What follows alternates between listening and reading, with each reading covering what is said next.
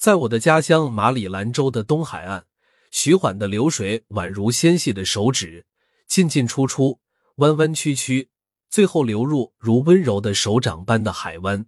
黑额雁认识这个地方，紧贴着切萨皮克湾的浪尖飞人海港的白天鹅和野鸭子们也知道这里。秋季，他们会成百上千的在这里筑窝，躲过严冬。天鹅们以一种高贵的姿态向海岸悠悠飞去。头颈高抬，高而无畏。他们将长长的脖子深深的扎入水中，用坚硬的喙在洞底寻觅食物。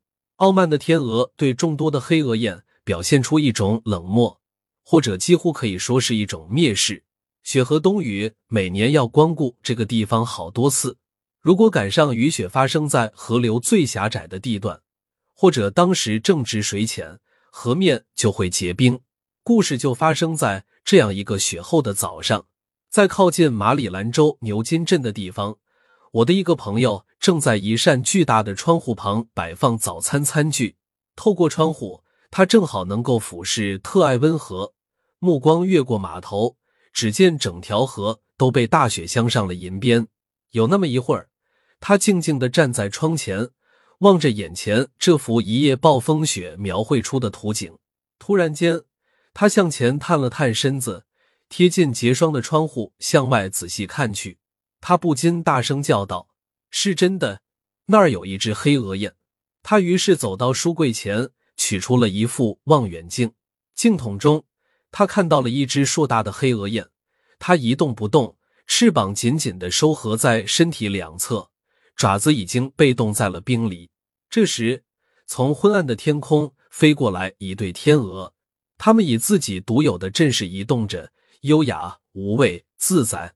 他们越过西部宽宽的河面，越过房屋顶上高高的天空，平稳的向东飞去。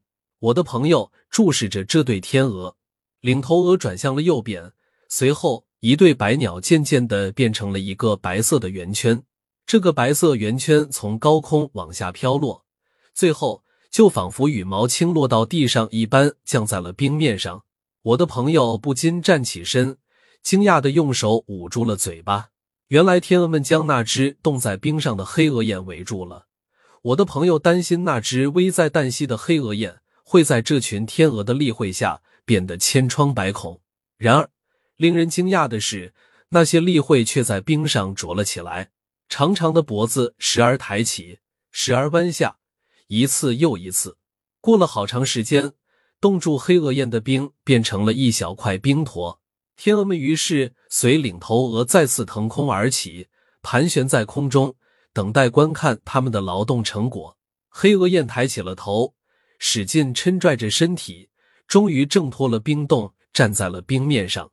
黑鹅雁慢慢的移动着大大的爪子，空中盘旋的天鹅望着它的每个举动。这时，黑鹅雁像叫了一声。我没法飞了，于是只见四只天鹅飞到他的身旁，用坚硬的长喙上上下下里里外外地蹭他的翅膀，他的身体啄掉他羽毛里的冰块。黑鹅雁极力的伸展着双翅，当翅膀最终完全展开后，四只天鹅回到了自己的队伍中。随后，这对天鹅又以完美的阵势继续向东的旅程，飞往他们神秘的归宿。在他们的身后，获救的黑鹅雁快活地飞人了天空，速度快得令人难以置信。它紧跟着天鹅，加倍抖动着双翅，终于赶上它们，并变为了那条优美线条上最后的一个点。我朋友的视线一直紧随着这群鸟儿，直到它们消失在远方树梢的后面。这时，他才发现自己早已泪流满面。这是一个真实的故事。我在这里不想去诠释它，我只是在困境中常想起这个故事，并对自己说：鸟儿尚且如此，何况人呢？